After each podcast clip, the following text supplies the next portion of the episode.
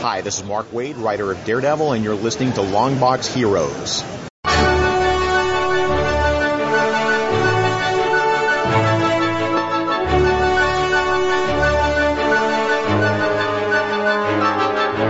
Hello, everyone, and welcome to episode 445 of Longbox Heroes. Joe being joined by Todd today. Todd, how we doing?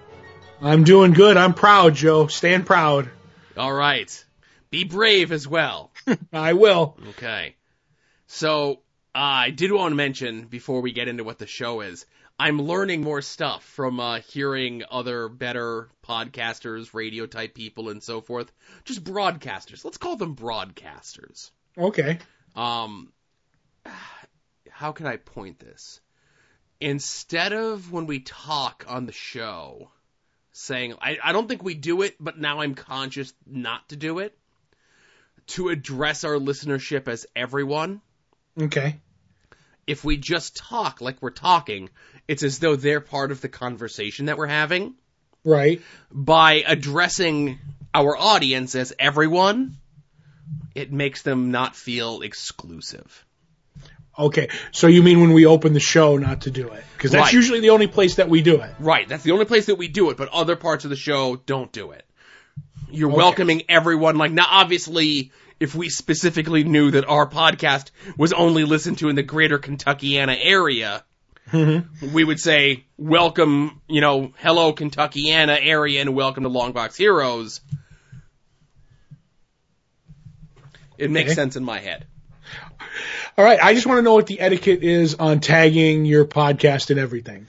That's all. So in the news today, I'm not touching that one with a 10 foot pole. Uh, we have DC news, more so of how they're going to be collecting those Walmart books.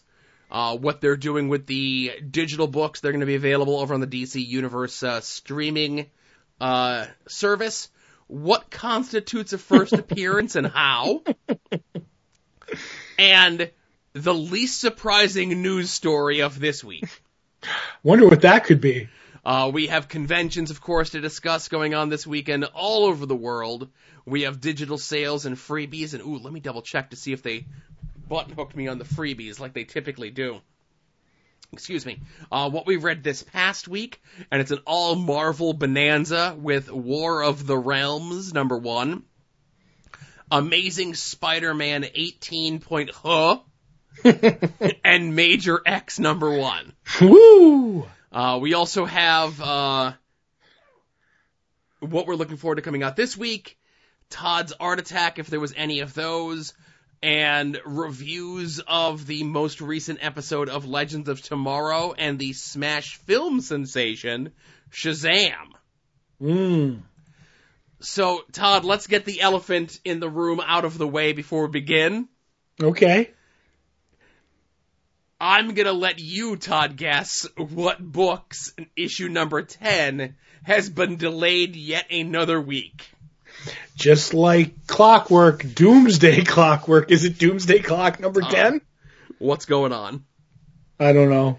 Hey, I don't think it's going to come out by November, but that's because this is the podcast after WrestleMania and I say things that I don't mean and you say things. No, I don't know. I, I, I think this is the last week it gets pushed back. Joe.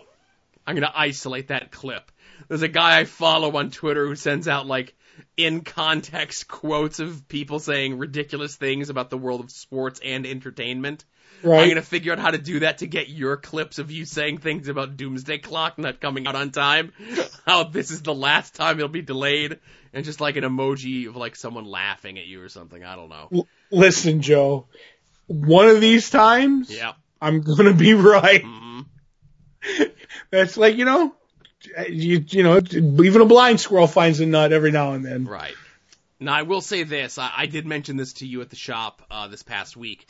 And I know that the way that the shipping schedules and the order sheets and all that sort of stuff comes out, uh, my dream in life is to be recording this show and get the announcement of a delay while we're recording.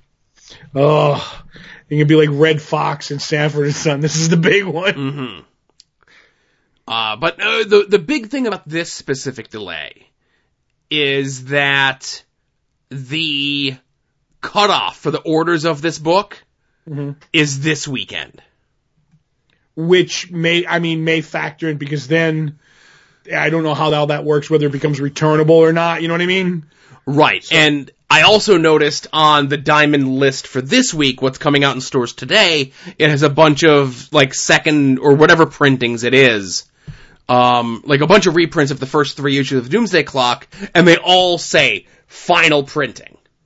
That's because they don't want too many on the shelf when the hardcover comes out in November. They want people to buy the hardcover. The hardcover's coming out in November, Todd. That's right, because what they're going to do is they're going to have it ready to come right out after 12, so it's ready for Christmas. So, so the good little boys and girls who have been good all year get their doomsday clock under the tree on December 25th. You have No. time to buy it, Joe. Now I want to just note for the record that Todd is saying uh, November and December, but he's not including a year in that. He's not saying 2019. Oh, just so that he can come back to me. He's like, I never said this year. I said November. I just didn't say which November. Sorry, let me get my ringtone maker all ready to cut that out. Oh my goodness. So, Todd, and, and you like to think that this will be the last delay. Such a, such a sweet, naive young man you are. All right, now I'm just gonna say, All right. I think this is gonna be the last delay for ten. Obviously, there's gonna be a few delays for eleven because what does it come out like the week after? Well, if 10's okay. on schedule, it comes out the week after eleven comes out. Three weeks after. All right, I don't think they're gonna make that. No, you don't think Yeah, so? You know what? I'll go on record. I'll go out on that limb, Joe, and say that 11 might not come out three weeks after 10. That's all. That's all How I'm about to say. three months? You give me three months? You know what? I'll give you three months. So again, as we had, you know, uh, discussed, if there are, this is the last delay for 10, and 10 sticks to the current shipping schedule, which is three months in between issues, then that means issue 12 should be out the first week of November. So I got three weeks leeway, boy. Right. Woo! You got a lot of wiggle room there, Todd. Tons of rope to hang myself with. Yeah, you like those odds, huh? Those are a- ATODs right there. No, those are terrible odds. I just closed something that I don't think I should have, but anyway. Uh, your mind? is that what it is? No. To the fact that uh, Doomsday Clock will be out on time in November? No, I think I'm good. Okay, so uh, just getting back to some positive stuff for DC. We talked last week about them updating the DC Universe subscription service to put the digital books on there, and they're working faster and furiouser to get that stuff up there. Excuse me. So they have announced that pretty much everything pre Crisis on Infinite Earth that's currently digital is being put up on DC Universe this week. So it's not like we're adding new stuff that we've never had before digitally, but if it was printed before 1986 and it's currently available digitally in other places, it's all going up there. Mm-hmm. Now, granted, unfortunately, it's n it's like all scattershot and all random stuff all over the place. But because they've done so much like Batman and Superman and Action Comics and Detective Comics, there's big chunks of that that are going to be available. Like you're going to get like Detective Comics like 340 to 540, right? Mm-hmm. You're going to get like the first run of Hawkman. You're going to get like a big chunk of House of Mystery stuff. Um, a lot of stuff like that. You're getting big chunks of Legion. You're getting big chunks, as I mentioned before, of Superman and Supergirl, Action Comics, all that sort of stuff.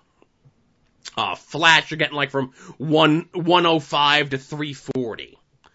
Uh, so it's Which a lot. is- Of, oh, sorry. That 105 to 340 is almost the whole run. Right. So again, if it already exists digitally, it's going up this week, and I think they said it's something like three thousand books. Um, and they said that they hope to have ten thousand available by the end of the year. And I hope that they eventually get, because I think it'd be cool because it, you know, it doesn't cost you anything to make a book digitally. Mhm. Just do everything. You know what I mean? Have a complete library. Right. You know, get all that little stuff like, all right, you're not going to do some of the weird side stuff in in trades or hardcovers, but hey, this is everything we've ever done, and I'm like, I that to me that's plausible. So I hope they eventually get around to that. Right. Now, the other thing we had talked uh, a week or two ago about the collections, uh, hardcover collections of the Walmart stories, essentially the big ones, your Batman, your Superman, your Wonder Woman, that they were going to have hardcovers out by the end of the year. However, preceding those uh, hardcovers are going to be individuals, floppies, single issues of each of those. They're going to be six issue miniseries, as this is, uh, that start in July. Right, because as we said, each issue of the Walmart issues of the new story has 12 pages, so they're 12 parts long. You end up having, you put two 12 page stories in it. That's one comic. It turns a 12 into a six issue mini series, which I think is kind of cool. Uh, but like I said, in, in a weird way, I still have to have those first, you know, those, those actual issues, the 12 page stories for 4.99. But I'll probably pick up the ones that I didn't in these floppies. I picked up the Wonder Woman because Jonah Hex is in it. Yep. I didn't pick up the Batman or the Superman for Bendis's story other than the, the, the Jonah Hex appearances. And I didn't get the Tom King Superman story, which I really wanted for four ninety nine. But these floppies from the comic shop, I'll probably pick up these stories now. Right, and a lot of the July solicitation stuff is coming out, and we'll get into some of the other uh, July stuff that we saw here today. But uh, just so that you can keep your eyes peeled for them, Wonder Woman is called Wonder Woman Come Back to Me. Uh, the Batman is Batman Universe, and Superman is called Up in the Sky. They're all six issue miniseries, as it is. And uh, yeah, I forgot that the Wonder Woman is by uh, Amanda and Jimmy. Amanda Conner and, J- Amanda Conner and Jimmy Palmiotti. And a, and a, and an okay artist, I heard. He's not credited here, but yes. Uh, I don't know if he does the whole. Did he do the whole series or just some? No, he was originally. I think it was Chris Hardin who Yes, was. yes. He did like the first issue, and then like maybe some of another issue, and then Tom is doing like ten of them Mm, of the you know. So right. And, and as I mentioned, you know, some of the July solicitations are coming out now. We're not even halfway through the month, but uh, one of the notable ones on the Marvel side, and there was a bunch, is that Mark Waid is going to be doing an Invisible Woman miniseries. yes. Uh, and you know, and again, this July miniseries, so on and so forth. Uh, and they're saying that this is the first time that she's ever had her own solo book. I can't think of her ever having a solo book. I don't even I don't even remember her having like those four issue minis like Nightcrawler had back in the day. Uh huh. So Well, they typically I- did that just for like X adjacent folks, right? yeah, but I think like you know Wonder Man had his mini, and you know what I mean. Yeah, but wasn't it like Wonder Man and Beast maybe like a shared thing? I think Wonder Man had his own. Mm-hmm. I'd have to go and look through uh, some of this, but uh, I know that they had some interesting. I know Hawkeye had his own four issue mini, He's had tons of them. right? So like you know he was an Avenger, not an X guy. Yeah, that's true. So But uh, you know, our friend Josh was like the first one that I saw kind of put this out on uh, social media, and of course we digged in before we started recording. Uh, the Mark Waid, uh, Mike Wieringo run on Fantastic Four, underrated. So Mark Yes. Waid doing this, I think, is uh, what has my excitement up on this. I agree. I, that Mark Waid is an okay writer. Yes, he does some good comic books. Yes. Now, let's get into, uh, I guess, the other big Marvel story from this past week. And, uh, you know, we'll be talking about the book itself a little bit later on. So, uh, War of the Realms was the book we were most looking forward to coming out this past week. Of course, the big Marvel, uh, spring event book, as they have been wont to do over the last three or four years. And having Jason Aaron at the helm, of course, obviously going to put that at the top of the list. However, if uh, War of the War of the Realms was not coming out this past week, the book I would have been most looking forward to would have been Major X. Now, I'm not much of an X person, but I am a person of the Rob, uh, being Rob Liefeld. I Rob is a divisive person. Uh, a lot of people don't like Rob, and the people that do like Rob really like him.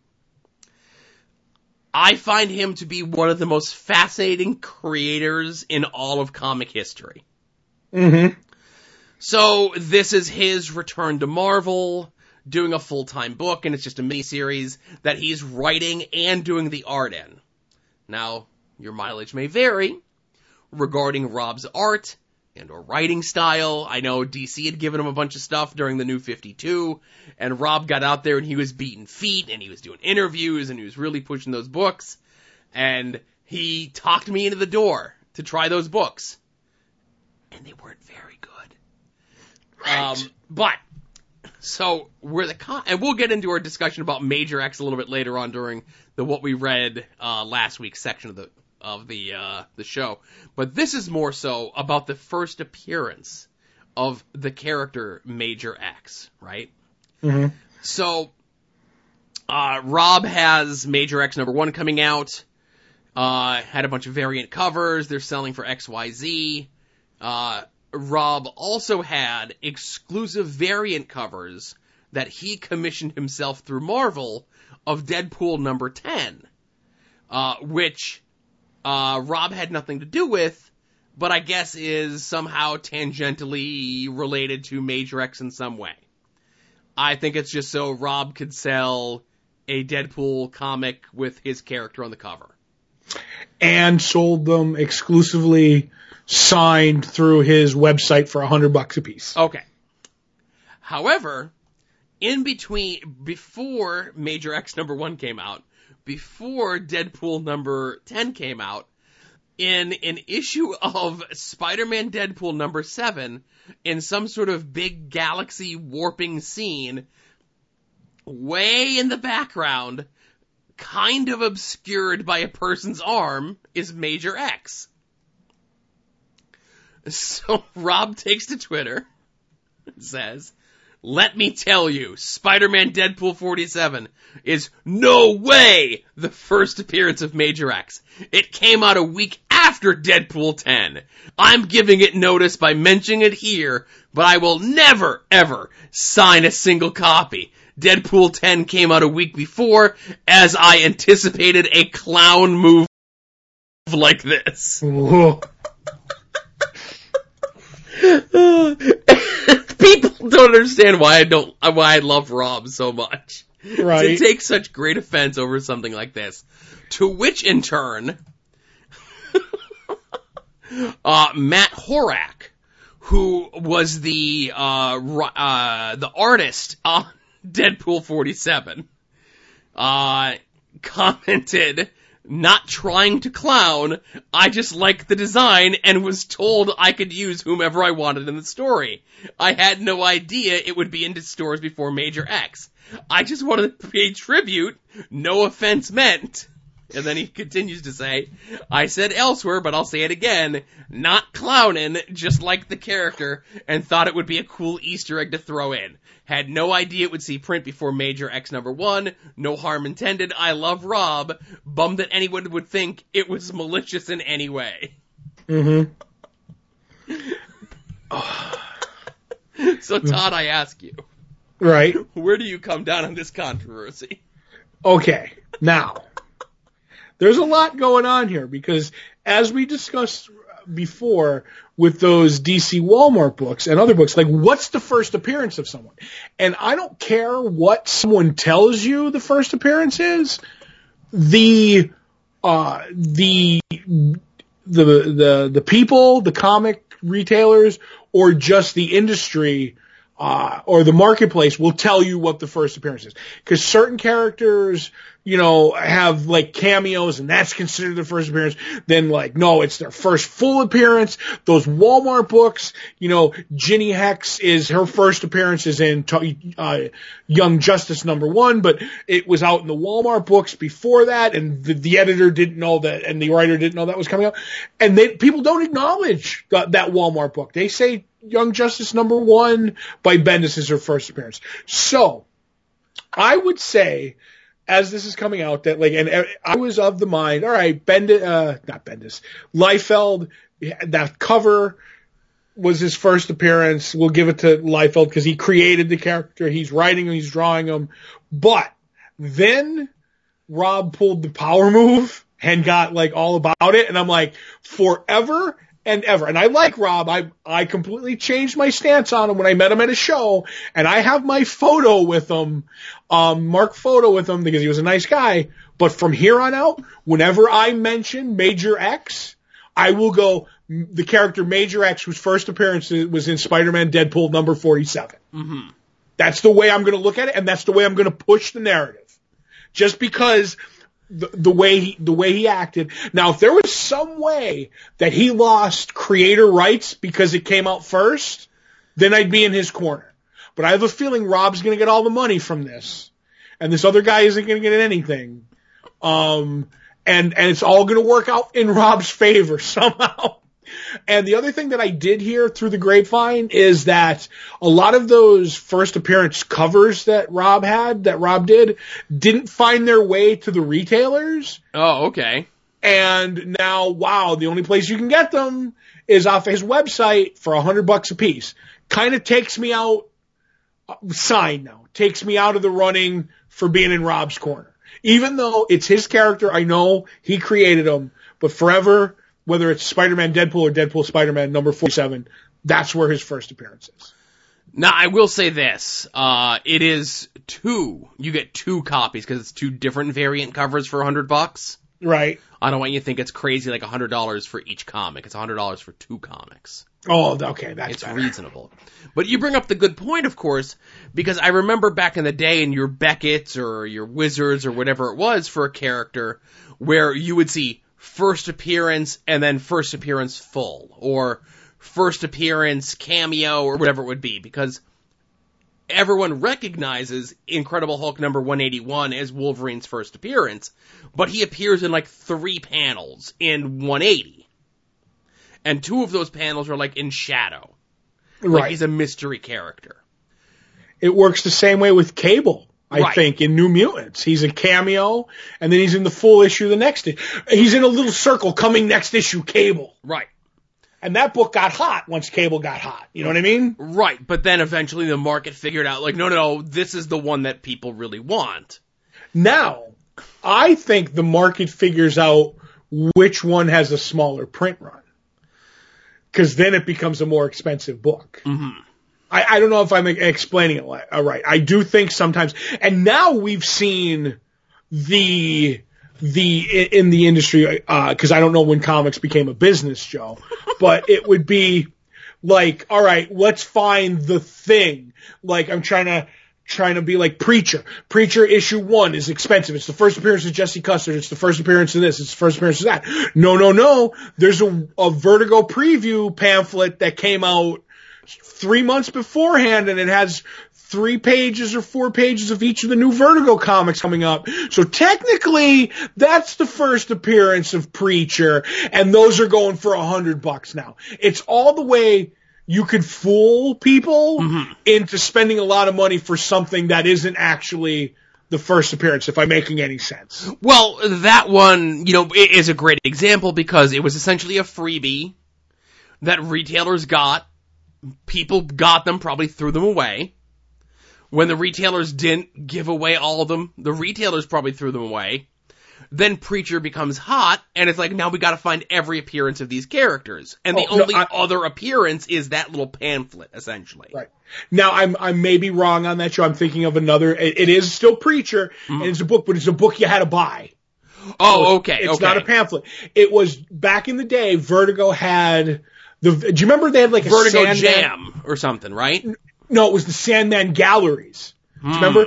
It was the Sandman Gallery, Vertigo Gallery, uh, other galleries uh, that they had where they would just get artists to do pinups and then charge whatever the book was a dollar seventy five back then, whatever, and be like, all right, we're going to put this Vertigo book out, and here's a death gallery. It has Adam Hughes doing a, ge- a death painting. It has uh, Bill Willingham doing a death painting. Well, they did a Vertigo one, which just had random stuff, and in that was the first, I think, a Glenn Fabry uh, or Steve Dillon, I forget. I have the book, uh, picture portrait of of the the preacher, and that came out before issue one. So I bought one because I was buying everything that was Vertigo, so I have one. But they're trying to go like, oh well, you bought that book. That's the first appearance, and I'm like.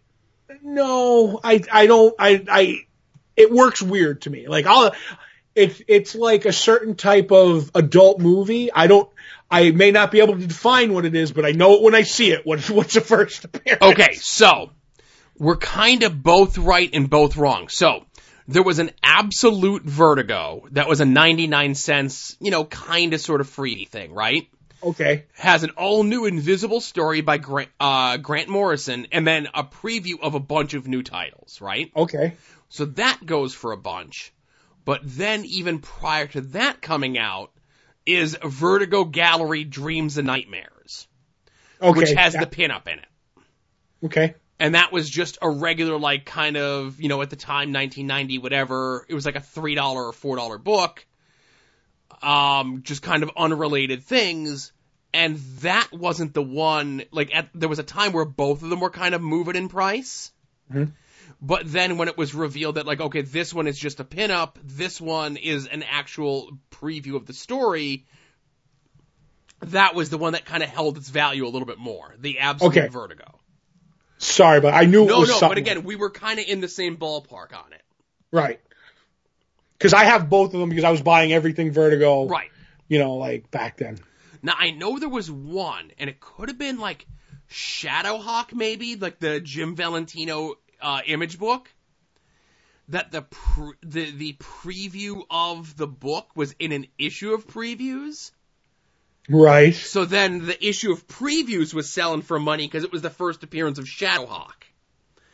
Right. And I think it was the same way, but it, they never took off, was the first appearance of Quantum and Woody technically was in a Wizard magazine. Right. It was just, here's an ad for us. You know what I mean? Like, and sometimes it takes off, sometimes it doesn't. But I, like, I- like if Quantum and Woody, because that, like they make that movie or TV show and it becomes a huge hit, like that wizard will become worth money. Cause that's the way it works. And they're even doing it now with like Donny Cates on Venom with weird little things. And what's the other book, uh, that they just did with, uh, Im- uh, Immortal Hulk? Did you see that? That like there's a, a run of Hulk that, uh, Al Ewing admitted that he got the idea from this that, that, uh, Banner was doing a sit down talking to somebody. He's like, yeah, there's a Hulk in my head that if he ever gets out, he's the worst thing ever. And I call him the Devil Hulk and I'll never release him. And Al Ewing's like, that's where I got the idea. Now that's the first appearance of the Devil Hulk. That's a hundred a hundred dollar book now, Joe. Oh boy. And like I said it before and I'll say it again. When did comics become a business?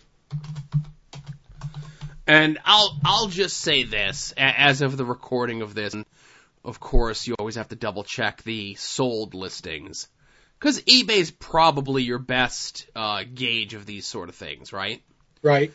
The normal cover for Major X number one, not any of the variants, not anything like that, right? Mhm. Uh, not CGC, not slab, nothing like that. Eh, like ten to fifteen bucks, right? Right. Uh, the issue 47 of Spider-Man Deadpool is going for about 30.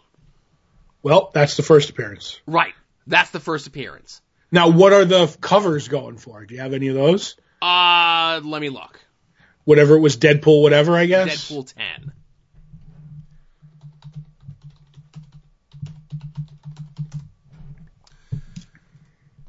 Now those, let me, because a lot of them are being sold like a lot of people are selling them as like a bundle, right? Right. where it's like here's Deadpool 10, Major X, and Spidey Deadpool 47, right? Right. Uh, so I'm just trying to find ones where it's just Deadpool 10.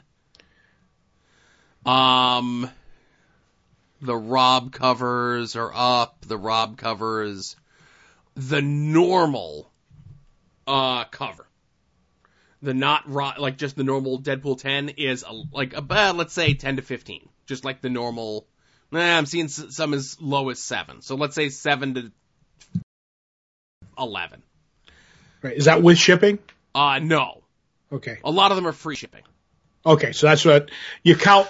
I count when somebody does. That's why I'm asking because when Yeah. somebody does, it's a, an, an eight dollar book. It's really a four dollar book with four dollars shipping. Mhm. That's kind of the way I look at it.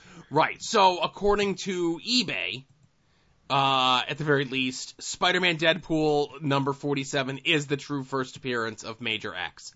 And I think there was no malicious intent in that.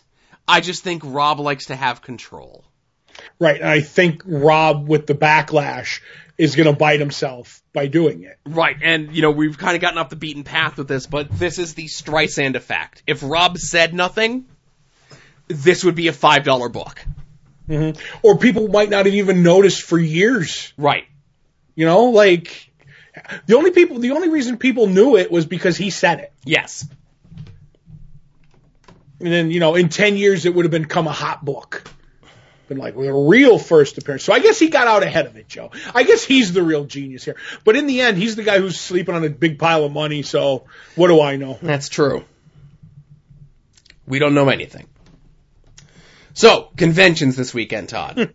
yes. Uh, there's a bunch of conventions all over the world, starting as far away as Australia. Uh, the Supernova Con in Gold Coast, Australia. Uh, Nick Spencer and Tom Taylor are going to be there. I think there was another Australia convention last week, and we've mentioned this before this year. There was an Australia one and another one where it was like back to back weeks on conventions where it was the same guest list, where they just essentially flew everyone out for two weeks. Right. Was it New Zealand? Might have been New Zealand. Might have been like these same people. Uh, but again, it's good money if you can get it. If you if you can't beat a two week uh, trip to Australia and or New Zealand, then a weekend trip to us uh, to Hawaii on some convention's dime is about as good as it's. If any conventions want two, uh, you know, like white schmoes to come to Australia, New Zealand to talk about comics or Hawaii, I know two guys who'll do it. Right. Contact us and we'll give you their numbers. yes.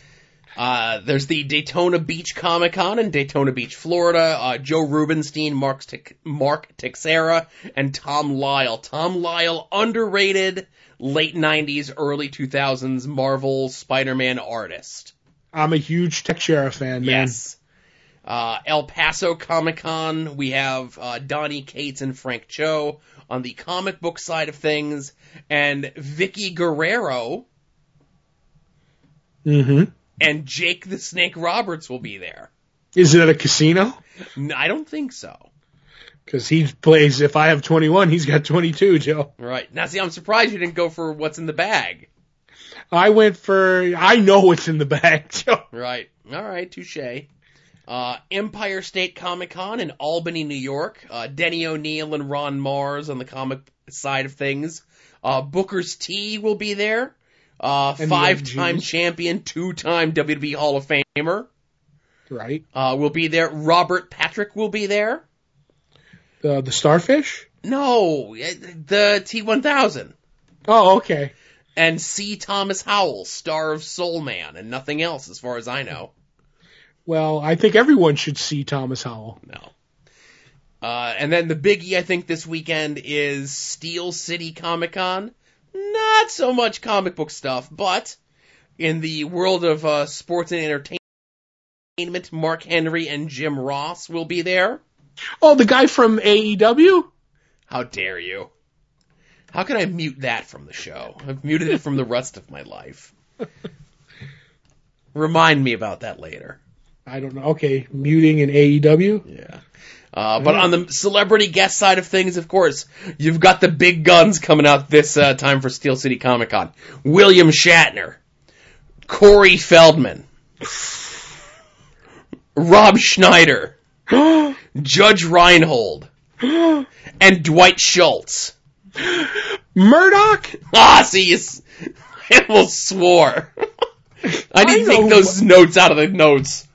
Sometime, uh, sometime guest host for Rush Limbaugh? Dwight Schultz? Oh, really? Yes. Oh boy. I was going through the radio stations one day, like, you know, at one o'clock, and just punching through them, and all of a sudden it was like the Rush Limbaugh show, and I'm like, ah, I don't listen to Rush, and it was like, guest host, Dwight Schultz, and I'm like, it can't be Murdock. It can't. And then he comes on and he has like this weird like cadence and voice. And he's like yes you know from from Star Trek the Next Generation and and the A team Dwight Schultz yes that is me. And I'm like oh my god. Oh my god. So there you go. Well, I guess I'm glad he's getting some work. me too. Silver lining, I guess. Uh, so the links to all these conventions, of course, will be in the show notes, along with links to soon to be named network at soon to be named network.com or soon to be named network uh, dot tumblr dot com, where anytime any of these shows uh, of you know this like-minded group of individuals putting out podcasts about a variety of subjects, whether it be this show, uh, whether it be Longbox Heroes After Dark, where we've got not one, not two, but three big topics to tackle this week. Uh, a lot of opportunities, a lot of tipping. uh, and and a couple of times I derailed the conversation That's literally uh, podvocacy and wrestling on the edge of forever. I have it on good authority that they did do their homework and there will be an episode of both this week. I think podvocacy is already out. Uh, wrestling on the edge of forever will come out some other time. Uh, Puzzle Warriors 3, and there's a special guest that's going to be on this week. Whether or not, uh, they've announced it officially or not. But my friend and our friend James, who did some of the art for last year's After Darks when we do kind of like the parody movie posters and so forth. Mhm. Uh, my friend James, uh, did some of the art for those. Big fan of, uh, Irish sports entertainer Martina. So I'm sure he'll be bringing her up quite a bit on the show. Uh, profane arguments and Fresher and Parlance threw me off because they were on a nice bi-monthly schedule, and then they decided to release a new episode three weeks later. I was completely thrown off. they're the doomsday clock of Yes. podcasts Oh my goodness. I remember a time when they were like, "Oh, we got to catch up to." Uh, I almost forgot the name of the show. Uh, Prodigal Sons podcast. oh boy I think they're neck and neck with Podvocacy, but I think Podvocacy might be up on them a little bit. That's your new goal, Fresher and Parliament. Catch up to Podvocacy. mm-hmm. You ain't catching up to us or After Dark. Keep boy. dreaming. So also over in the show notes, of course, will be some of the digital sales that are going on. A lot of them left over uh, from this past week. Those Oni sales, those individual sales that they had, like on stuff like uh, Rick and Morty, Invader Zim are still going on. Uh, Marvel still having their sale on Asgardian epics.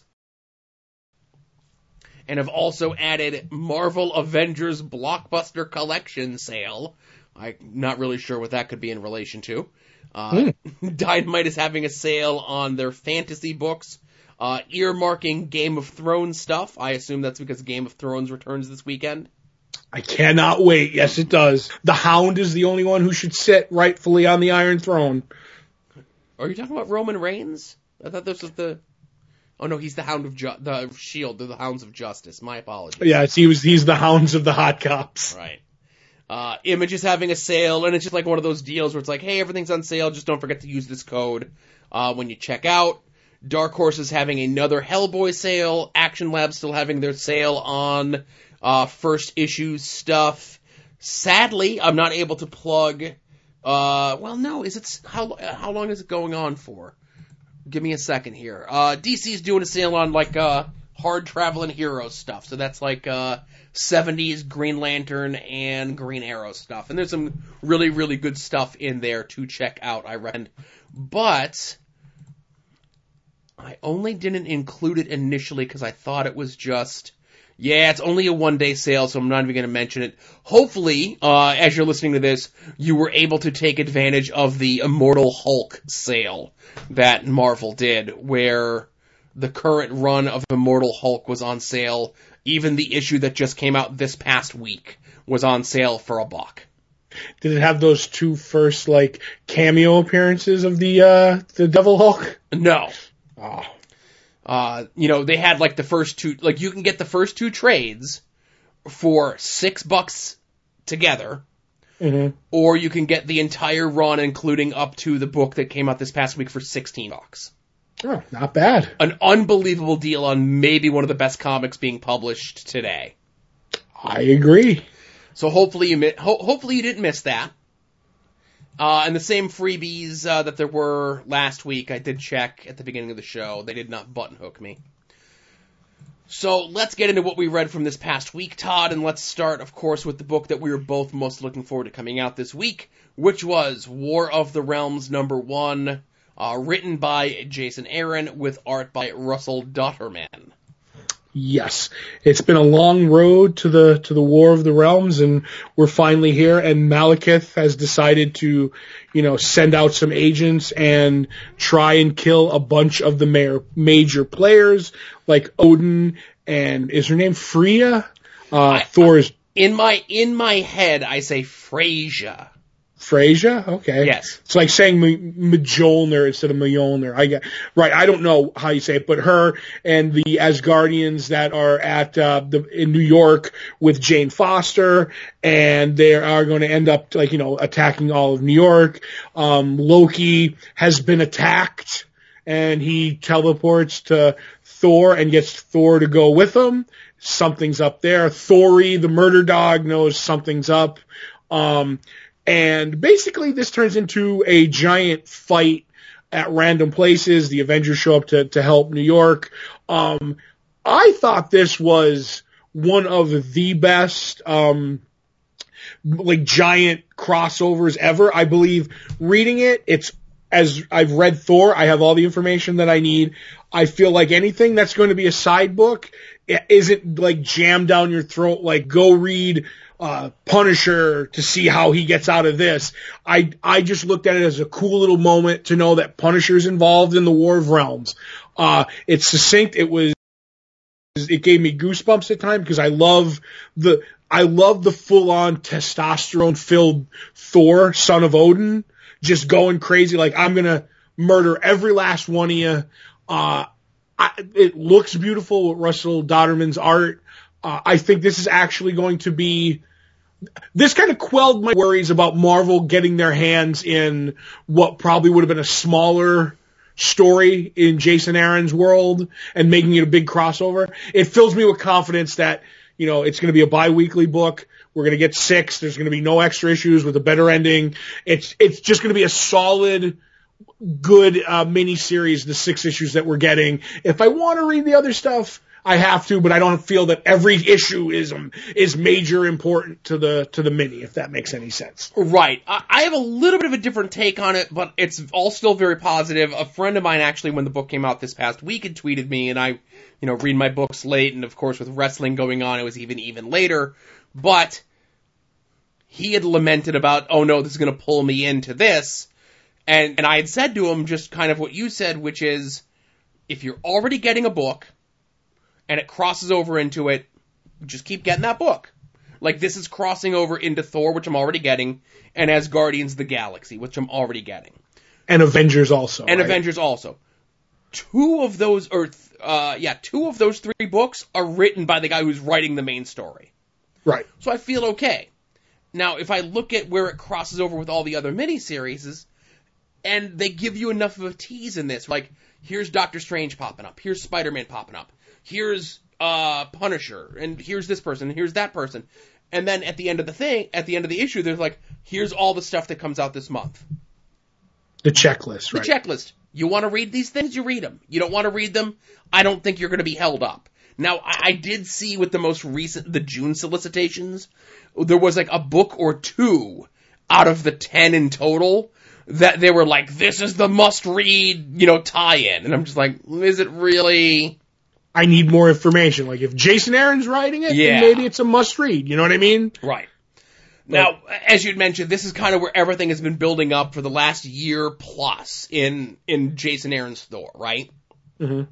And a lot of times when Jason Aaron is bringing these pieces of the puzzle together, because it's his own book, and because you're already in, he could spend a little bit more time being flowery and giving you all this extra exposi- exposition on these characters, right? Mhm. And if you if you've been reading the Jason Aaron books, whether it be for the last year, the last two years, the five years that he's been on the book, and we come to War of the Realms number one, you're up to date. You have way more information than you need for this book. But if you gave this book to someone, the this is essentially all of Thor's villains are teaming up and they're going to take over Earth. That's what this book is at Right. its core. It's a very easy idea to, to get across. Right. It- right, and it's, it's- a it's a book that comes from origins of complication that could have been inaccessible to new readers. And this is accessible to new readers. I 100% agree. And a, and I think a large part of that is is there a day will come where Jason Aaron will not be writing Thor. The book I want him to take over is Spider-Man. Oh my god, he was so good on Spider-Man. Jason Aaron I- has written extended periods of Spider-Man, including this, two other times. A random appearance in Thor and an astonishing Spider-Man Wolverine miniseries where, surprise, surprise, Todd, in a Jason Aaron book, what villain do they take on? Is it the eye? The Orb, yes. The orb, I'm sorry. Yes. Uh, so in those few times that Jason Aaron has written Thor, or the, few times that Jason Aaron has written Spider-Man, it, it's hilarious. It's great. He gets Spider-Man just as much as he gets Thor, just as much as he gets Conan, just as much as he gets the characters from the book scalped. You know what I mean? Right. So having Spider-Man essentially be your everyman character who's asking the important questions that a new reader to the book may have in a Spider-Man sort of way, I think that gives you that information, just the facts that you need. You don't need the last year to five years of exposition. There's no time. Malekith has brought all of Thor's villains here. Thor is not around. Enough of your prattling, man spider. We need to get down to business. Before you lay your eggs. Um, but I'm with you. Basically, to make to to make it easier for the listen the listeners, the the Spider-Man is the companion to the Doctor in this story. I mean, that's a much better way of saying it, Joe. The Doctor is everyone else in the book. Spider-Man is one or three people, depending on what Doctor you're talking about. Uh, yes, Clear- I totally Clear as mud. yes. But uh, yeah, I like I said, I really like this. Now I have a question for you. Did you listen to the theme song? I did not, only because when I was uh, reading this at work, I'm not able to stream things from my work computer. And then by the time that I got home yesterday from my trials and tribulation, I was in no mood to be streaming theme songs. But I will when we're done here. I'm going to go out and say it was fantastic because it, it, it's not. I'm, I'm going to give a, a little spoiler. here. It's not a like song like with lyrics or anything. It is a song, Joe. When they do War of Realms in the Marvel Cinematic Universe, Jason Aaron's probably like giving his buddies the rub. like they'll use this in the in the movie as like the like the big like uh theme song or whatever. It's it's pretty good for for what it is. Like I was actually like listening to it and I'm like, I feel like I'm watching a Marvel movie. So I I, I think you'll enjoy it. So War of Realms, I think, uh, War of the Realms, off to a banging start, I'd say. That's right. You don't want to get the name wrong Yes. because they have it right everywhere from all the websites and the solicitations and everything. So moving on uh, to another book that we had discussed a little bit earlier on in the show, Major X number one, uh, written and drawn by Rob Liefeld. Mm-hmm. It's an X story that's shrouded in mystery. A character who's red and black with guns and swords and adamantium comes to our timeline and he's cryptic about why he's here. There's another version of Beast who's not quite like the Beast that we know. And he has important information as well. Everyone's very cryptic until the last two pages. That's right. And not one but two Deadpools. One has shoulder pads and pouches. Yeah, that way we know the difference. Oh Um, boy. Okay. Go ahead. Was this a bad comic book? No. Yes. Was this a good comic book? No. No. Uh, was this a comic that was written and drawn by Rob Liefeld? 1000%. Mm-hmm. Um, this felt about as 1991 of a comic book as you could get. Mm, that's the highest bar you can give something. If you miss that era of comic books, then this is the book for you. Uh, I'll maybe give issue two a try because they're double shipping it this month. I guess you didn't uh, find the same nostalgic kitsch in this book that I did, Todd. I know we try to stay positive. This was a convoluted mess. this was this okay. And I, I just have to say because I'm not an X person, Right. and I, I I run from the X stuff. This is as convoluted. At the, it, it, it's not even. It's like it's like hey, it's not even an alternate future. We're an alternate side dimension future. I'm like, all right, I I don't know. I don't know. And then sometimes the writing, like you said, if you miss 90s Marvel writing, this is for you. I don't miss 90s Marvel writing. I tried it because we did it for the show. Um, I think, you know, Rob was, you know, the okayest of his art I've ever seen. And that's all I really have to say about it. Right. Uh, and uh, I'm kind of in the same ballpark as Todd, where X books typically tend to be a jumbled mess to me.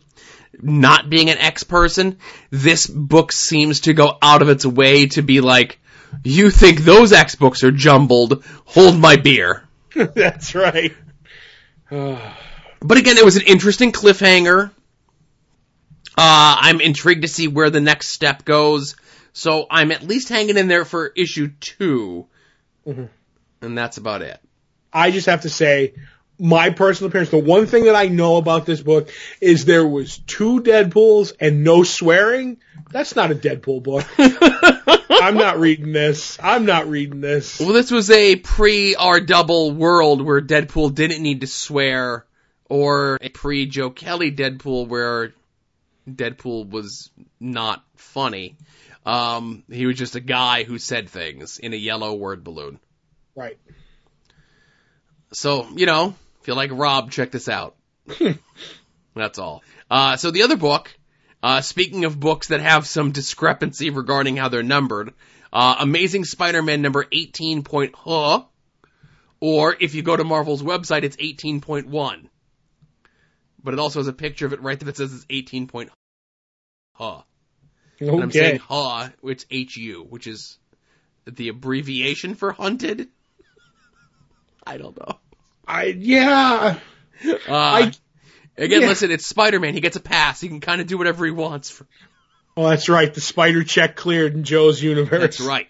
Uh, but no, we, I kid because I love, and we talked about this as we were talking about this storyline starting, uh, that these HU books are going to be focusing on one of the villains that were kidnapped by Kraven for his big hunt that he's having, the final hunt, if you will, which we didn't talk about the, the real kickoff of this, which essentially is Kraven hires the Black Ant, formerly Ir- Irredeemable Ant-Man, Aaron O'Grady Ant-Man, and Who's Task- really an LMD?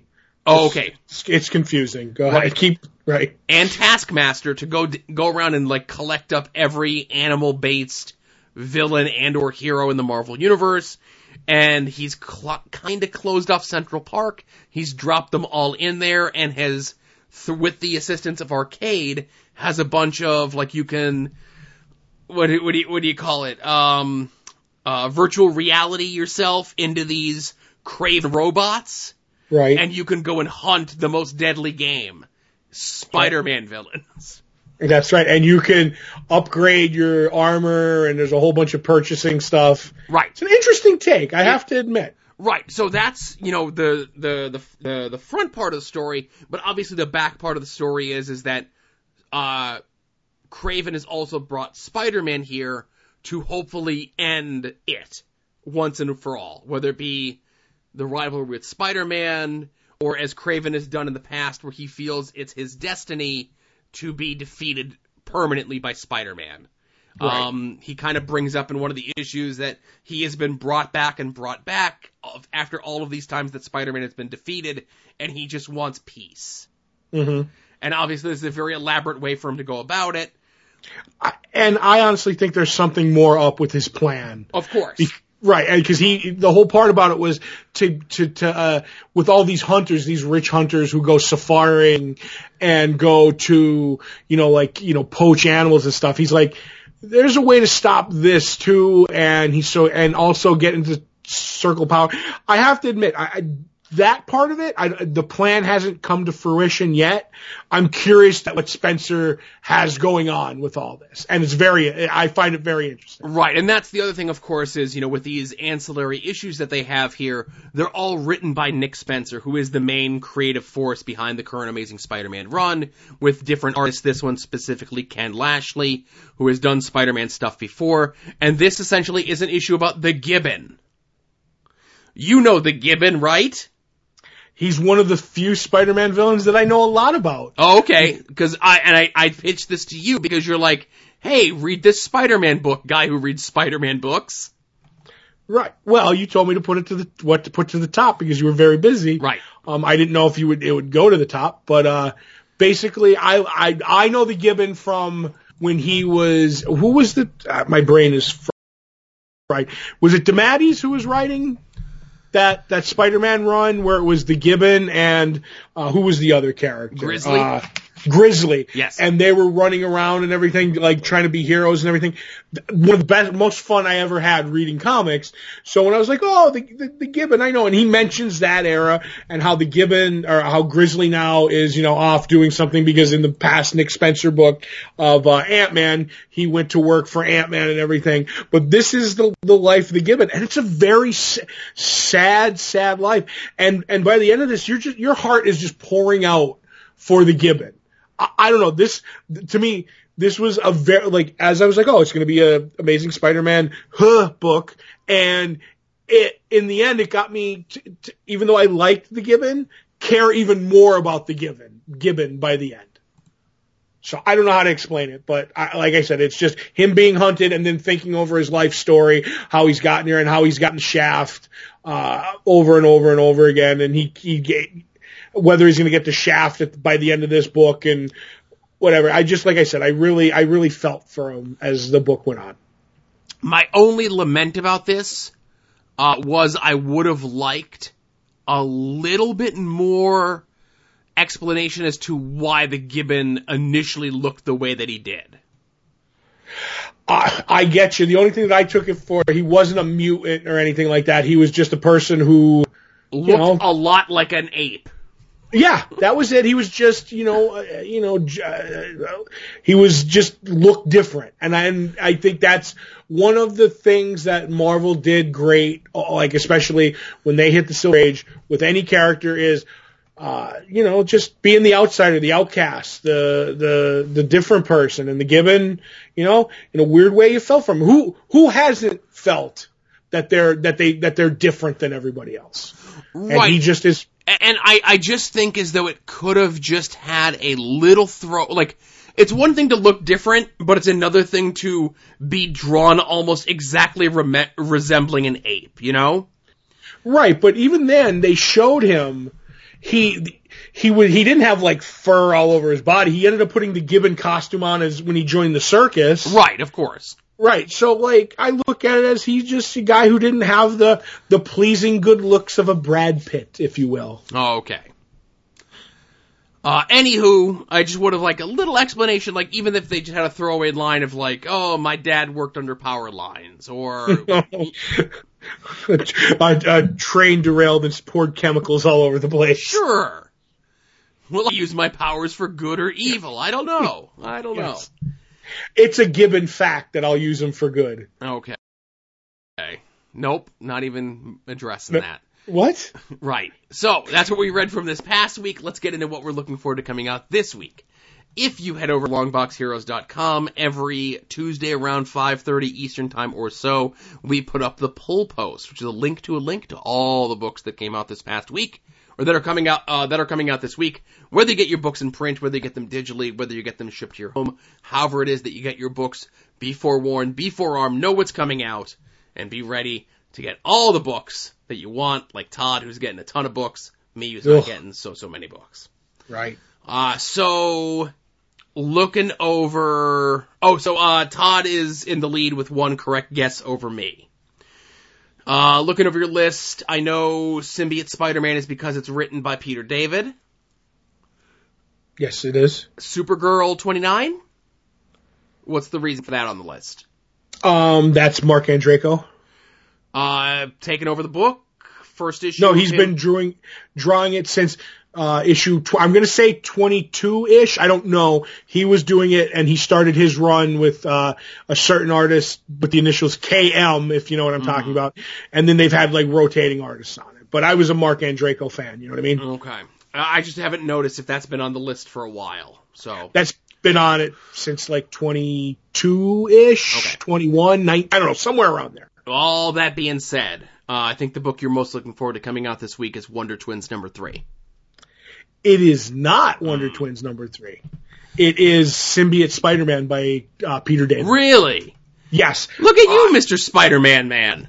I, this one is more of I miss Peter David, and I don't think Peter David has had a book that I read. The last book by Peter David I read was Spider-Man 2099, the newest version, and that really petered out, if you will, no pun intended. Bam, bam, bam, bam, bam. it petered out, and I. And, and then even like slightly before that, what- whatever he was writing, I, I didn't, I didn't really enjoy. So I'm hoping this will rekindle my, uh, my Peter David love of, of comics. So I don't even care that it's like the symbiote era of Spider-Man before he knew it was Venom, uh, symbiote thing. I just ho- hopefully get a good Peter David comic. I'm looking over your books. And is the book you're looking forward to most Web of Venom Cult of Carnage? No, it is Number not. one? It is, is it Wonder Twins number three? It is Wonder Twins number three. I should have said Wonder Twins number three, Joe.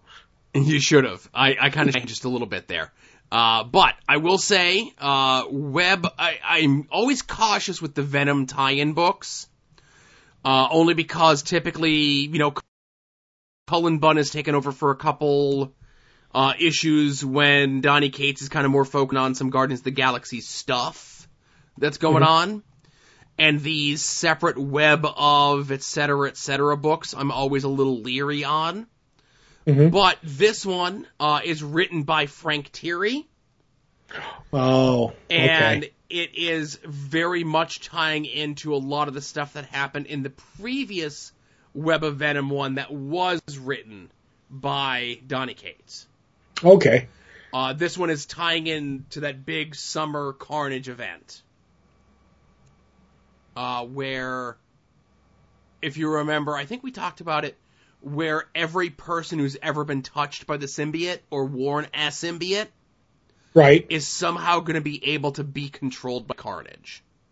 Okay. I wasn't sure what that was going to be, but I know I thought it was going to be he was going to be hunted for like maybe they still carry the an essence of a symbiote or something. Mm-hmm. I but either way, sounds cool. But I like Frank Tieri; he's a good guy. Yes.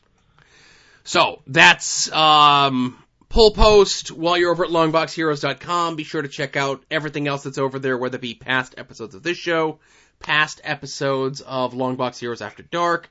Uh, be sure to check out the store where you can buy shirts, stickers, and pins with our fancy logos uh, on them. Also, we have a TeePublic store with not only the full color Longbox Heroes design, but lots of other inspired designs from this show and from At Odds with Wrestling, of course, uh, where you can purchase those shirts there. I'm very happy to have them on a dedicated site that I could be somewhat proud of until someone buys a shirt from them and complains, and then I have to put them on blast as well. But hopefully, for that to happen, someone needs to buy a shirt first. Hint, hint. and I ended up seeing a beautiful Who enthusiast shirt that was apparently in lovely scenic New Jersey. Yes. Beautiful So- downtown Jersey City where there were no dumpsters or fires. Exactly. And even a pleasing pink Who's enthusiast shirt, Yes. And Dan which I'm glad I fought for that option. Oh boy. Uh, so Todd, did we have any art attacks this week? We did not have any art attack, art attacks this week. Good, because that'll give me an opportunity to talk about all the stuff that was purchased through our Amazon click through this past week, which is at the top of the page at longboxheroes.com. Don't want a shirt, don't want a sticker, don't want a pin, don't want any of those other fancy designs. You'd always help us out by purchasing all of your purchases through our Amazon click through. We get a couple cents in the back end, advertising fee, whatever it is that they call it. I just know at the end of the month when I send Todd uh, that half of his his half of the money, it makes his day. Cha-ching! So some of the notable purchases uh, through the Amazon click through this past week was someone purchased uh, Marvel Spider-Man Astonish curtains.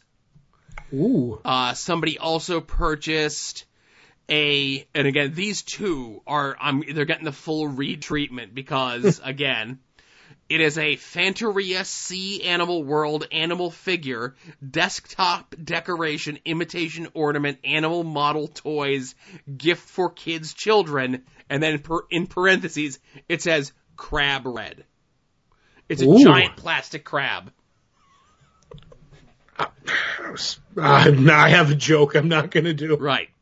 Uh, the other thing was the Hot Fix applicator DIY Hot Fix rhinestone applicator wand setter tool kit with seven different size tips, tweezers, and brush cleaning kit, and two pack Hot Fix crystal rhinestones, 104, uh, 1,440 stones each. That might be for somebody who works the range Mm-hmm. because they'd be a rhinestone cowboy. Right.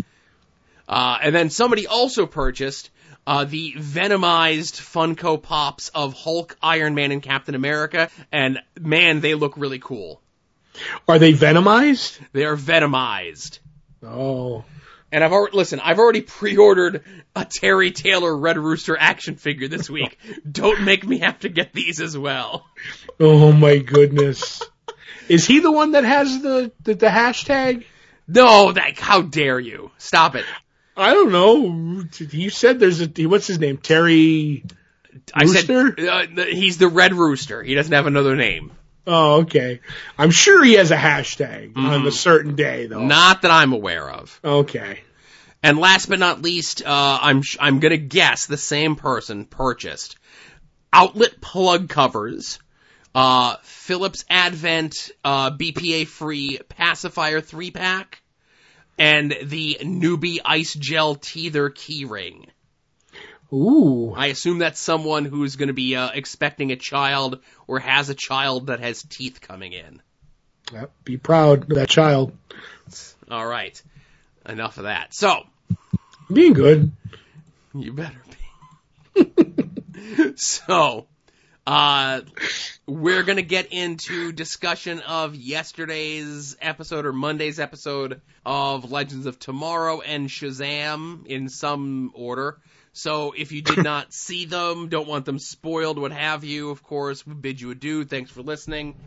Longbox Heroes, episode 445. And, uh, yeah, we'll give you a second.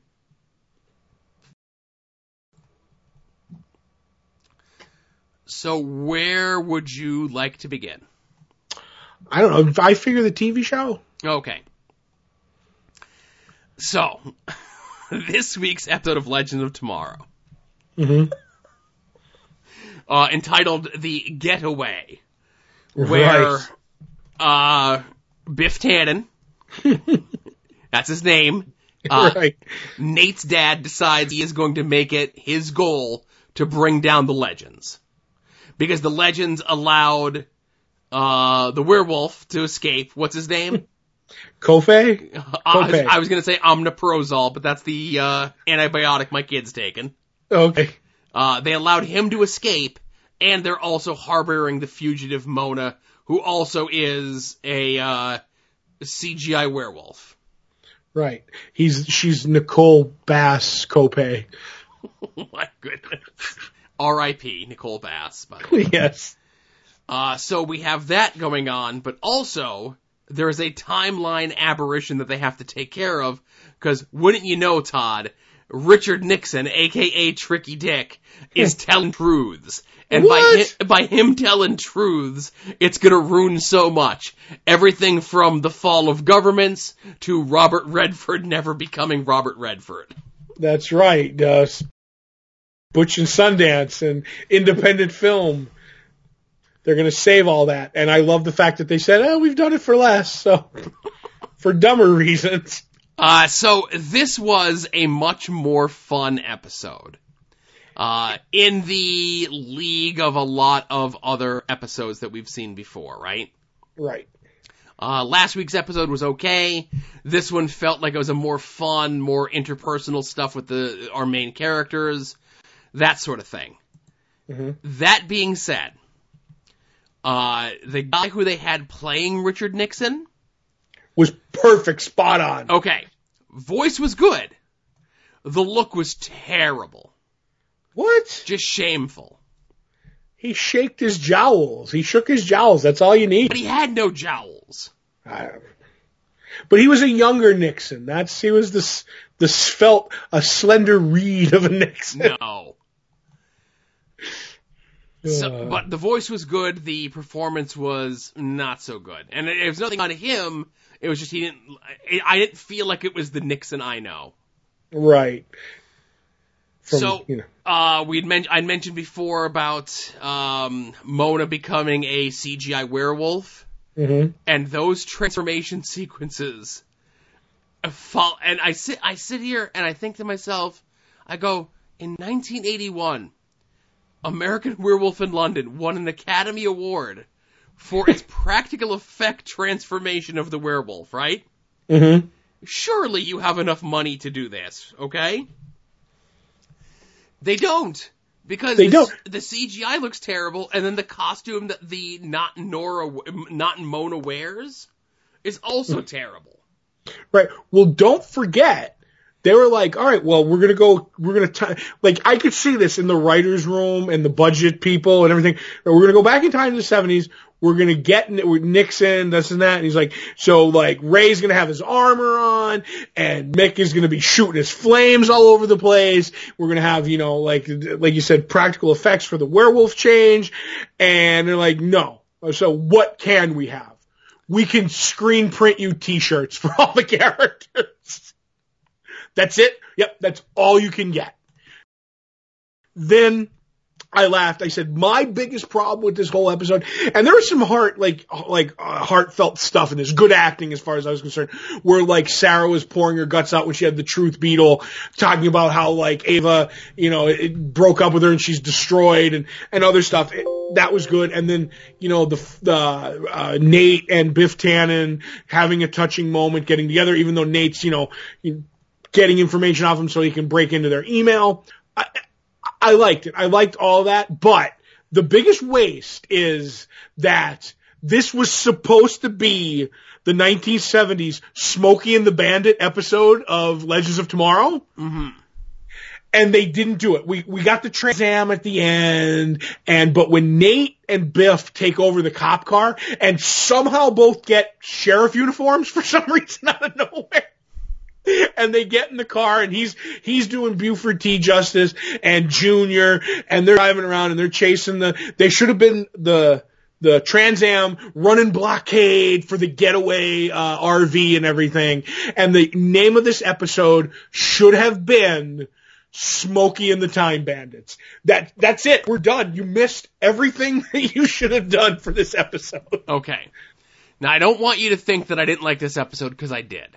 Right. Even with its with its problems and warts and all. But Todd, I Mhm. have to I have to mention to you the part, and of course, there's the whole thing as you had mentioned with the the bug that makes you tell the truth and all that other stuff, right? And, Right. and they do a bunch of cute things where it goes around to everybody else.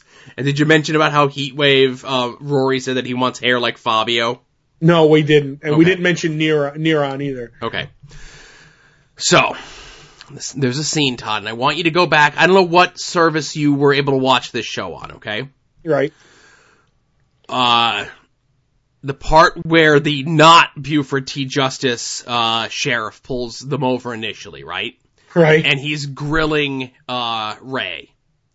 And Ray is like, I've never lied before, and he's lying poorly. right. They do, so they do the two shot of him and Sarah in the RV. They do the two shot of him and the sheriff. Then they do the one shot of Ray close up. I want you to go back Right. and I want you to look at those shots of the close up. They gave Ray Palmer the funky Superman Justice League upper lip. They're covering up a mustache or some sort of facial hair that he has. You can't tell in the two shots, But in the one shot where it's the close up of him, there's something going on in his upper lip, Todd. And it, and it was messing me up. It took me out of the episode. Oh my god. There's something, Was- and, and it was bad. It was really bad special effects to cover up what's ever on his upper lip. Maybe it's a wound. I, I don't know, Todd. He's got a raccoon mustache shaped wound. He's got a raccoon wound. Oh my goodness. I, I don't know. I just look at it as I'll go back and watch it, and I'll and you know what? While you're editing this show, I'll go watch it, and you'll get a text as soon as I see it. So, All right. So I, I'm just looking at his IMDb, and he just did finish production on some film called Anastasia, right. where And he mustache. plays he plays Tsar Nicholas. Ooh, Now there's no set photos that have him in them, but I'm looking to see if there's one that has him with a mustache. I'm looking up Tsar Nicholas to see if he had a mustache. Most Russian czars had mustaches, though. Right. It does not. Have, no, on the movie poster, he, he does not have a mustache. Well, then you don't know what you're talking about. I don't know. Go back and watch that. There's something up with his upper lip. I'm gonna, I'm gonna go. I might even take a screen cap and see what what's what. But uh, Legend of Tomorrow was exactly where it needed to be. No, uh, outside of the bad uh, costume effects and the werewolf, no bad uh, wigs in this episode. Right. So I guess let's discuss Shazam, Right.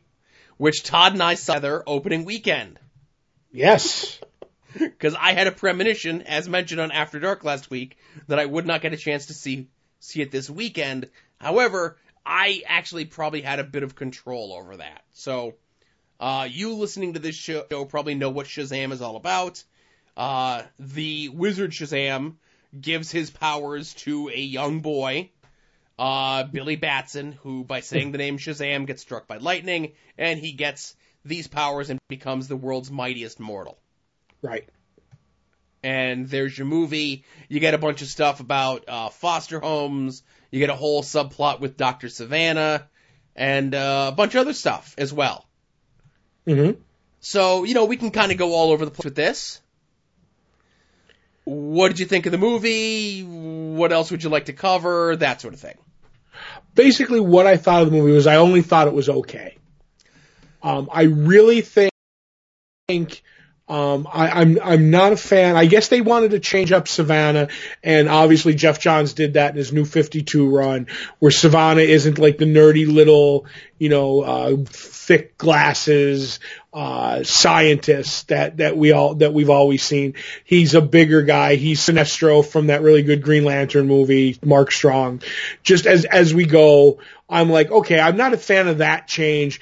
And he kind of went with, they kind of went with the Geoff Johns new 52 run, uh, the family. But like, to me, I think the tone of it was wrong. Not wrong, but they tried to go like goofy because, you know, what, it's a young boy in a, in a man's body with this, with the mind of a child, uh, not a child, but a, a, a younger kid with, you know, a superhero's body and what they're going to do. I'm fine with all that.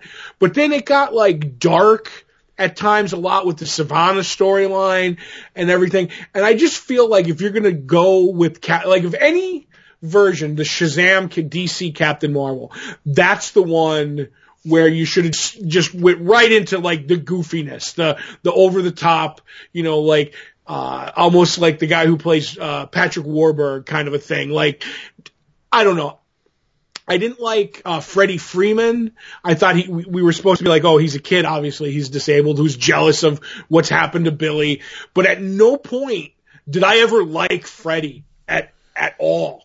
I totally disliked him, even when he did the like. He even was using Captain Marvel, uh, Bill, Billy's superhero thing as like, he's like, oh, like, we can't tell anybody your secret identity. Uh, you can't let them know that you know anybody unless I need it to be cool. And I was like, and he's yelling at Billy and I'm like, no, you're, you're the wrong one in the situation. I don't know. All around, I just thought it was a, a really mixed up movie as what they were trying. Like, and to me, the jokes didn't land where I was like, okay, this is just uh, a superhero movie. Until the one thing that I really popped for was basically the last like five seconds of the movie, and that and uh, all in all, I just only thought it was okay. What did you think? Uh, I, okay, so after the movie was over, Todd and I did not discuss the movie. Right. Uh, cause typically whenever I, I'm sure you go to a movie, you discuss it with anyone, but we both subconsciously knew we need to wait for the show to talk about it. Right. Okay. So, I thought this movie was I. It was alright. It was fine. Uh, there's definitely a case of Emperor's New Clothing when it comes to the DC Universe movies. The fact that while this is a, a very uneven film, there's very few likable characters in the film, that it's so drastically different than all the other DC movies before it. Mm-hmm. You know, and say what you will, because I, I really liked Wonder Woman, I really liked Aquaman. The rest of them ain't so good. But I think the fact that like this came along after those movies, people are like, hey, this isn't that bad. You know, and I see so many people praising this movie for its humor, and it's this, and it's that, and everything else like that, and I'm just like, okay, maybe it's not for me. Now, I will also say, as an old man who is a parent, they do sure swear a lot in this film. I don't think they swore a lot. Okay. How I many don't want to curses say that were I kept a mental note, but they say the S word ten times in the movie. That's nothing these days. Okay, now, when you talk about you, you know, you and I who grew up watching movies like Goonies and Gremlins and other movies like that where there were PG movies that had tons of swearing in them as well. In my superhero movies, I'll give you one, maybe two. When we're up to double digits, I'm like, all right. And there's like a lot of like flipping people off in the movie. Uh, and I'm like, okay, I get, you know, you gotta appeal to teens and stuff, and that's fine. But again, this is a movie with my kid watching stuff on YouTube. This was a movie that was being pushed kids. And my son was like, I really want to go see this. Cause I saw a couple scenes, like I think there was a, the scenes that they were pushing to the younger kids were, um, you know, obviously I think some of the stuff in the trailer where Freddy first finds out and they go and they're doing the zapping of the phones and they go to the convenience store and he shows up into the shows up to him in the window but also for kids there's like a little bit of the interplay where the younger foster daughter finds out and she has to keep the secret Mm-hmm. my kids like that's my kids saw that scene in a trailer and he thought it was the funniest thing he ever saw Sure, because your kid don't know how to keep a secret. Right, exactly. He could. Hey, so I didn't mind the change in Dr. Sivana because I have no attachment to Dr. Sivana, and I doubt anyone does. And whether he was Dr. Sivana or a made up new villain for the movie, I thought he the villain was really good with a purpose where uh, he and his family were driving when they were younger. His dad, the great John Glover, uh, star of Gremlins 2 and Smallville and Batman and Robin and dozens of other things. Scrooged. Scrooged, yes. Uh, he's driving the car and they're unnecessarily mean to this boy, obviously, and he wants the escape. And he gets chosen, but then he gets rejected to become Shazam. And he spends the rest of his life tracking down other people who had the same thing so that he could figure this whole thing out. So I thought the villain actually had a really good motivation in the film but he's still the villain. You know that he's bad. You know that he's evil. And you mentioned about some of like the tone of the movie. The guy who directed this movie also directed like a bunch of those Annabelle Christians movies. You could see that when uh, Sivana goes to get his revenge on his family. Yeah, Like that's a dark scene, man. right. And I have two, and you know, we mentioned about the, the, the relationship between Lee and Freddy. And then of course, so we'll get to that in a second. And then the whole thing of like Billy's a foster kid. Uh, his mom left him at the fair whatever it was. They got separated. So he really wants to find the mom. He ends up finding the mom and it turns out that the mom was just like a teenage mom who's like, yeah, I'm comfortable with just like leaving my kid at this thing and walking away. Like Now- I could see if it was like an infant that like Ten Commandments style you put in a basket and send down the river, but like this was a kid who could like walk and talk and formulate sentences, and she just abandons him. I, I'm with you, but I, and actually no. You know what? I'm gonna I, I'm gonna say I'm not with you on that.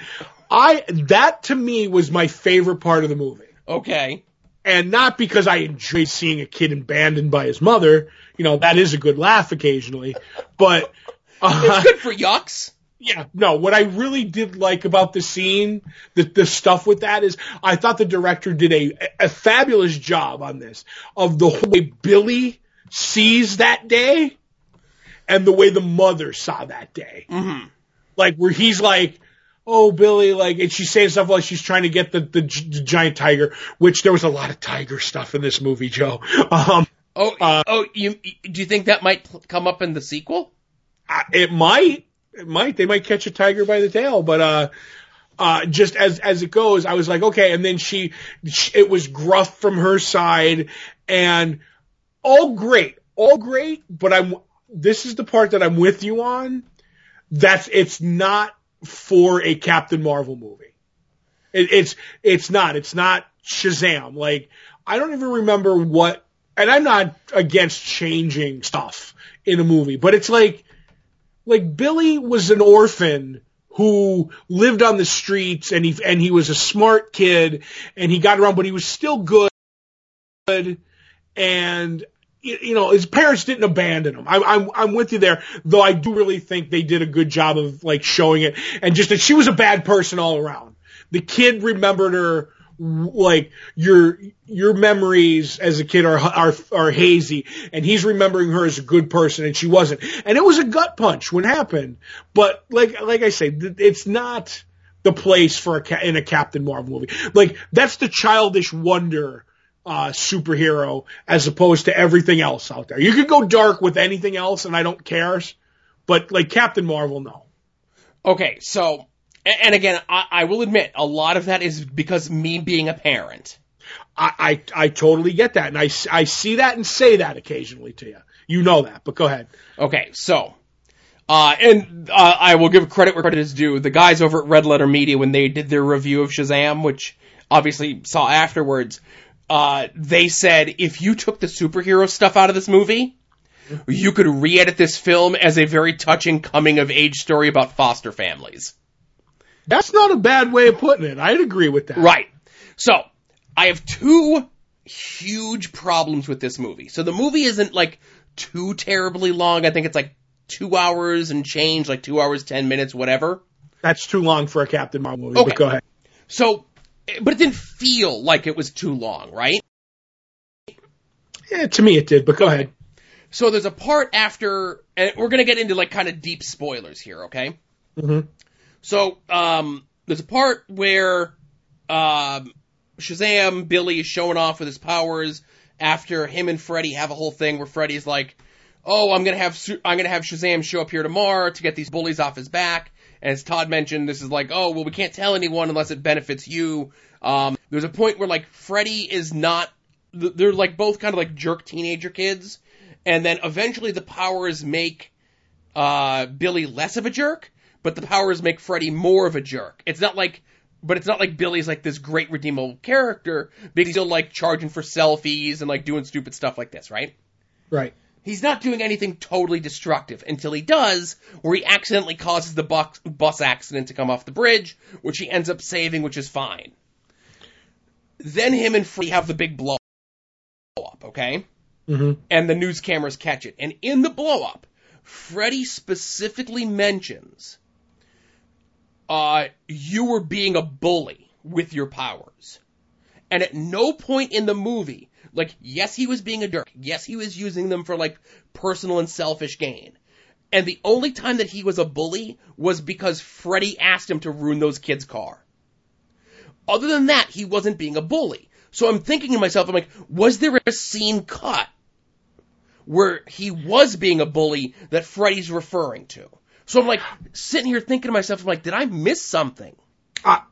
I, remember that, and I'm with you because I'm like, he wasn't really a bully. The only thing I can think of is in the end, and they try to do it that like Freddy was a jerk before the powers. Because he he kind of had that thing. But the powers made Freddy more of a jerk, as far as I'm concerned. And he tries to say at the end, he's like, "Yes, I am jealous. Why wouldn't the kid has trouble walking and is you know disabled or whatever not be jealous of you getting all this power? Uh, of course, I would want it." And I'm like, that all makes sense. Like all the pieces are here, but you put them together all wrong.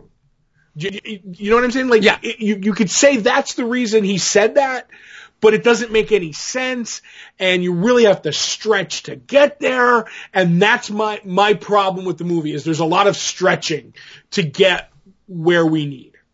And that's one of the big things for me. So another part is there's the big part at the end where Billy is attempting to fight Dr. Sivana, and it's this whole thing of like, you hold the staff, and you're going to transfer the power to me. Mhm. And then Billy figures out, well, if I have my foster family hold the staff, I could share my power with them. Right, there was seven thrones, so you could share the power with seven people. Right, so he shares the power with five people. And each one gets part of his power. Like Freddy gets the flight. And uh the little girl, Darla, gets the super speed. Mm-hmm. And then the uh the Asian kid who's like the video game guy, he, he gets the super strength. No, he gets the electric Oh, he gets the electricity because the, the the Hispanic kid got the strength. Right. Uh what did what what power did Mary get? She was. I get what you're going to say, but she got the wisdom. Was it That's made what- clear? It wasn't made clear, but I like in my mind that's one of the things you have to stretch for is she was the smart one, the school the school one she got in. They were going to amp they they amplified kind of a little bit of everything that somebody had. You know what I mean? Like the the young girl had all that pent up energy and she was like, you know, all over the place. So she got the speed. And the only thing I could have th- like if she had been if she was the one who figured it out with the wisdom of Solomon how to beat pulled uh, Billy, then you could have did that. But I think they're like, we can't take the big uh, the the credit for defeating Sivana away from Billy, if that makes any sense. Ah, you could have her be the one that figures it out, and they work together as a team, and that's how they get it done. I agree. I'm with you on that, but I look at it as the way people look at making movies. Do you know what I mean? Yep. But that being said, I'm not a fan of the way they do it in the movies. Like when I read the Jerry Ordway version, it still worked with his family. When they said Shazam, like Freddy, Mary, and there was a like they didn't get into the the cousins and everything that they had, but uh, the way it was with Freddy and Mary was was all right. I'm Captain Marvel. I say Shazam. I have a hundred percent of Shazam's power. When Freddy says Shazam too, and he or he says Captain Marvel back in the day. We'll get into that at some point. But he turns in. We split the power 50-50, and then uh, Mary would get it. It would be one third, and it was uh, the equivalent that anytime he shared it, it would take a percentage away. And then he would tell them like, you have to change back. I need it all to defeat whatever I'm going to do. I really liked it that way. The point of where he does it with the seven people and the, the, the powers, like you said, the, the lightning, the super strength, the, I like it the other way, if that makes any sense. But you can't really show that on film the way you would explain it. I don't know. But I, I just like the comic book, the original comic book version better. If, Right. If you, Uh, no, I get it, and I just wish they were a, just. And again, these are things uh, that you just need one line of dialogue. I, I'm with you. But of that sharing it with the family, the little girl who got the speed, I have to admit, I liked her as a character as the young girl. Yep. And I liked her as the character as the Captain Marvel version. Yep. Because the the older actress who played who played it young, she did a spot on like version of that little girl, like where she's talking to Santa Claus, and there's no better Santa Claus in this movie who's just kept getting whipped, and he has a, uh, but he has a beat filled tirade of cursing at the end, and you want Santa Claus cursing in the movie, but I did like the, that version of the Captain Marvel, and she's way better than the cinematic universe Flash running around, so, as a speedster. All in all, though, again, meh, not as good as Wonder Woman, not as good as Aquaman. still better than any of the other recent DC movies, which isn't saying much, but that's what this is. And then Superman showed up at the end. Right, and that, and again, not to make a joke, that was definitely really Superman. That was really Henry Cavill, Mm-hmm. not just a guy in a suit. But basically, it comes down to the the thing I liked most about the Shazam movie was when Shazam said Shazam and turned into Shazam. That was the best part. Um, this would definitely be a movie that I would let my kid watch when he's a little bit older. There you go. Yeah. And this is a movie I'll slip to your kid when you're not looking. Oh boy. He's old enough. I guess. I hope so. Maybe. I don't know. Right. No, he's But- not. So I think the next movie we'll probably be seeing is uh, Endgame. That's the next one on the list. Right. And there's uh, some some discussion about that on After Dark this week. Right. And no Cloak and Dagger because Joe had to eat pizza and wings and couldn't watch it. And WrestleMania. Oh, was that this weekend? Yes, it was. I missed it. Uh huh. Is there a way I could watch it again? Well, you could subscribe to the award-winning uh, World Wrestling Entertainment Network, where you could watch it anytime you want.